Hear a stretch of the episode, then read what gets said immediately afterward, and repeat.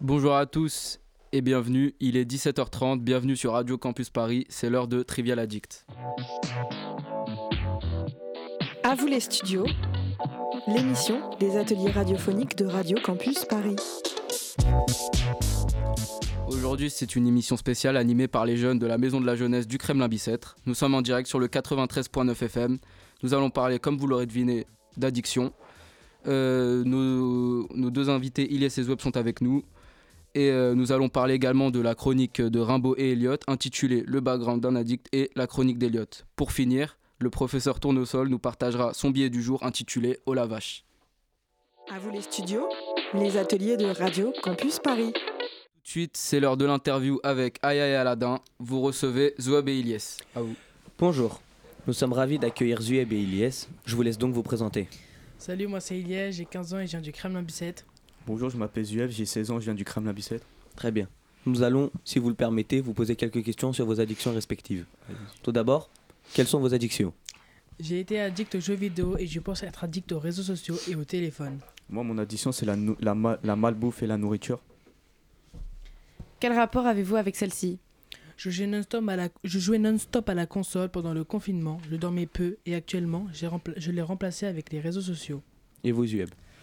Bon, moi, c'était une addiction, puis le confinement, puis le Covid. La crise sanitaire, on était enfermés chez nous presque 6 mois. J'ai essayé de manger de la grignoter les sucreries. J'ai dit à un moment, il faut stopper. Il faut manger 5 fruits et légumes par jour. Il faut diminuer la consommation. Il faut faire du sport tous les jours. Il faut courir. Il faut garder la ligne, quoi. Il faut garder la ligne. Exactement. Très bien. Je peux vous poser une autre question qui suit ?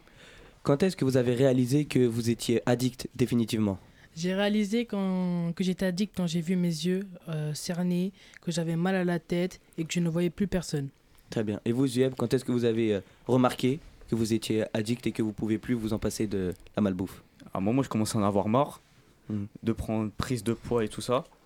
Et à un moment, faut stopper. C'est-à-dire, faut diminuer. Exactement. Vous avez une certaine prise de conscience, c'est ça ? Oui, j'ai une prise de conscience. Très bien.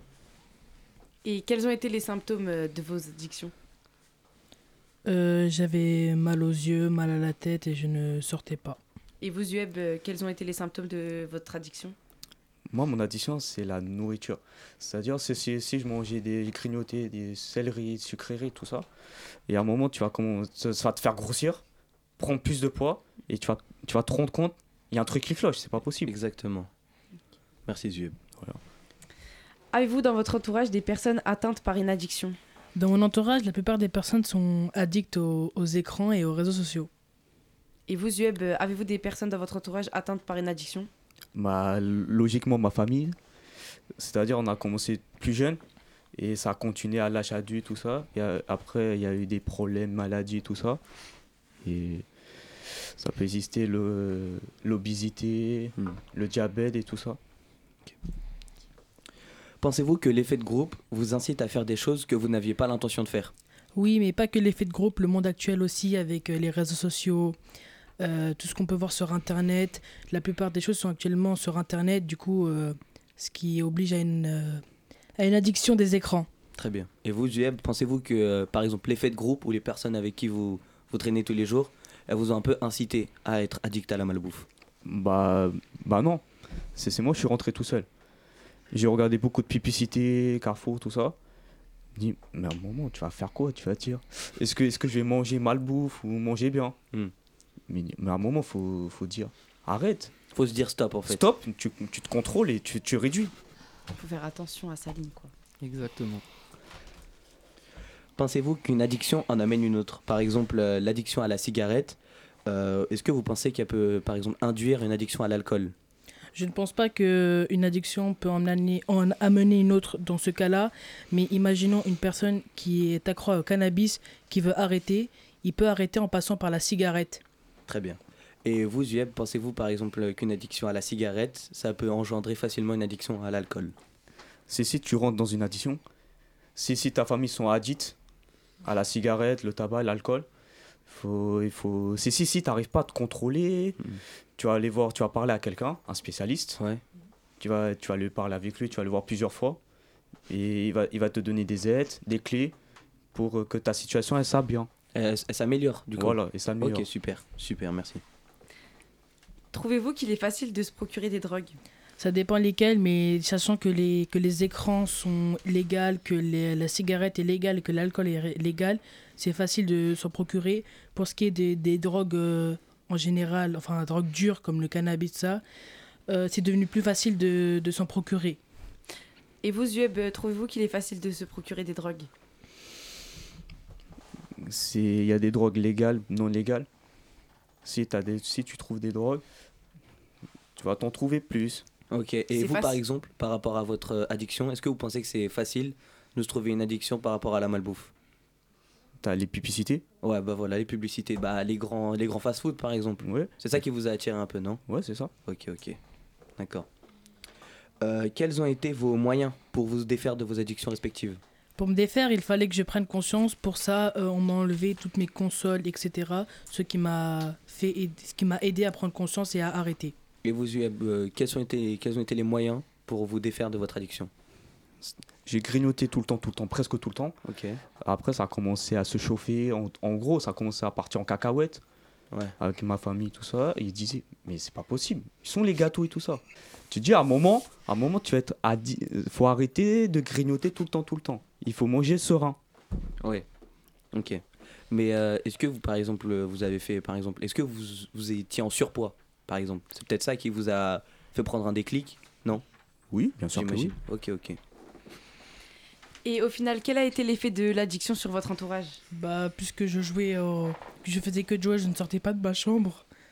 Je voyais personne. Et vous, Zueb, quel a été l'effet de l'addiction sur votre entourage ? Dans ma famille, ils sont addicts à la malbouffe, à la grignotage. Il faut diminuer la consommation, faut dire. Il faut arrêter, stop. Il faut manger serein. Il faut pas penser au sport, c'est très important. Il faut manger équilibré et faire du sport. Ouais, c'est ça. D'accord, ok, super. Merci Zueb, merci Ilies.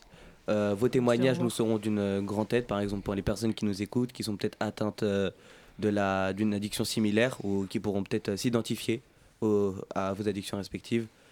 Bonne fin de journée à vous. Merci à vous aussi, au revoir. Au revoir. Merci à Aya et Aladdin. Vous pouvez retrouver cette interview évidemment sur radiocampusparis.org. Tout de suite, une petite pause musicale.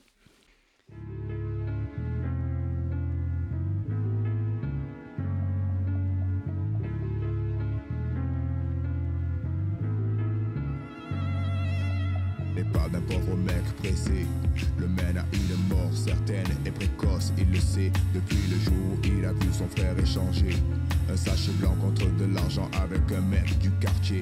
Alors, pourquoi ne pas faire comme lui ? Il trouva de l'argent pour acheter son coin de paradis. Un billet en première pour l'extase en charter. C'était bien cher payé pour une jouissance éphémère. Et aujourd'hui, quelle est son existence ? Vendre des petits paquets pour assouvir sa dépendance. Et une nuit tout bascula. Pendant qu'il vendait, une patrouille l'embarqua. Il ne revit sa ville qu'à travers des barreaux et mourut seul avec sa dernière dose d'héros. Il n'y eut personne pour pleurer lors de l'enterrement. Le sachet blanc compte un mort de plus dans ses rangs. Le sachet blanc.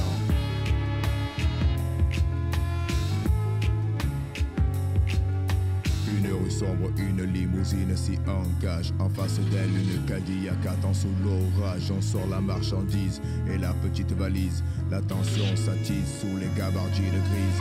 Car les gars qui sont là n'ont plus rien à prouver. Dans le style enfoiré, ils se sont affirmés. La conscience tranquille, ils peuvent rentrer à la maison. Sûrs et certains de ne jamais finir en prison normale.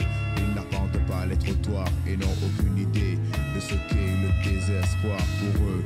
Tout n'est qu'à faire de monnaie, et qu'importe le prix, ils n'auront pas à le payer. Il neige sur ma ville, des flocons d'héroïne, le style de poudreuse qui vous plonge dans l'abîme. Pendant que certains se frottent les mains, pensant à l'argent qu'ils vont amasser le lendemain. Après ça, on vous promet une guerre comme on n'en a jamais vu, contre la drogue dans la rue.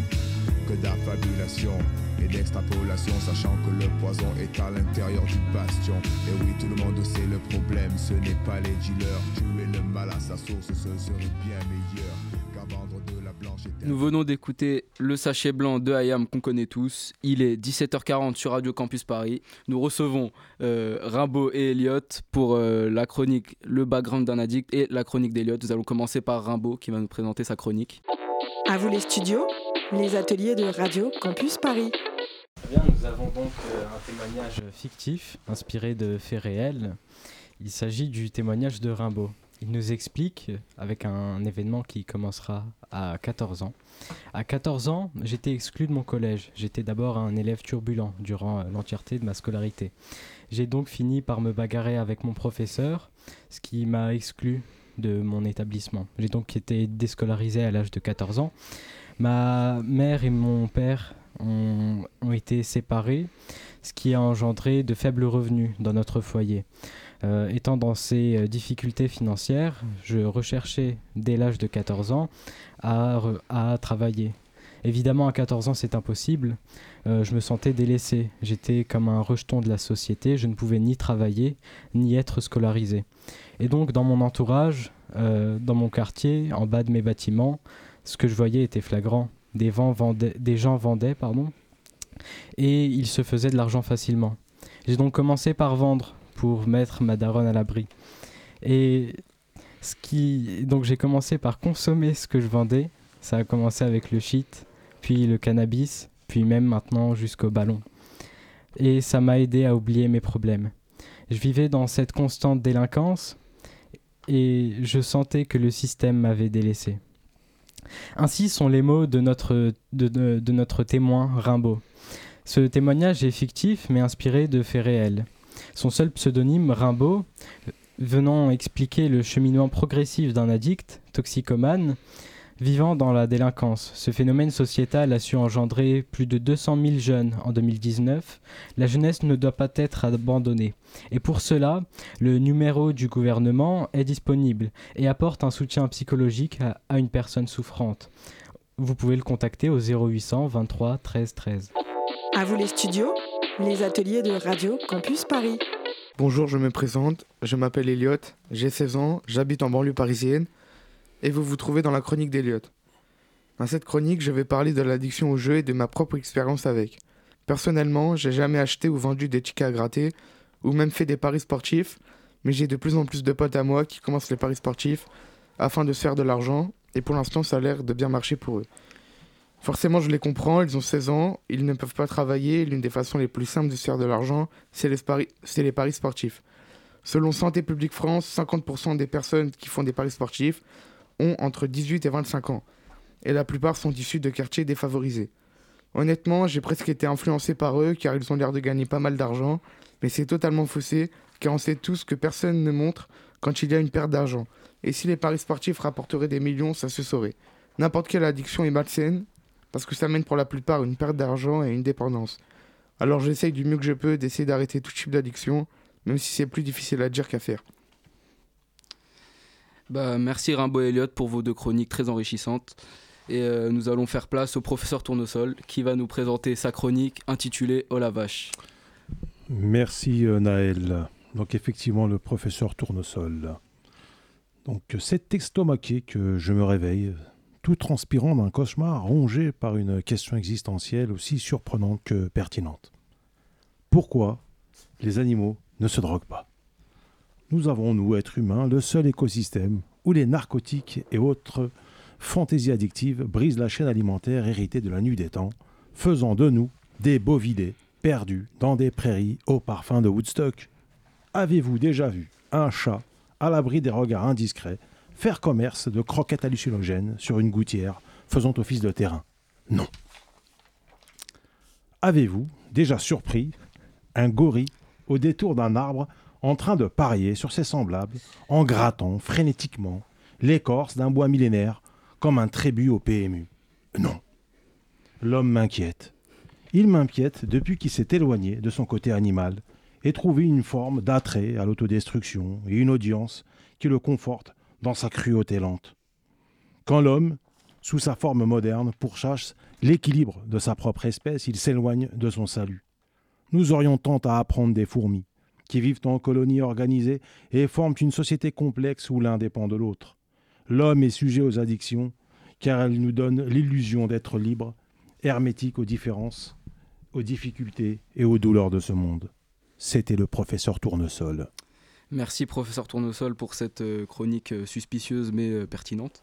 C'est déjà la fin de Trivial Addict, donc je vais remercier Jami, notre ingé son. Je vais remercier Aya et Aladdin, Ilies et Zueb, et le professeur Tournesol évidemment. Et voilà, c'était tout. Très bonne soirée à l'écoute de Radio Campus Paris. Ah, j'ai oublié de saluer, mes chers confrères, Rimbaud et Eliott. Merci, très bonne soirée à l'écoute de Radio Campus Paris.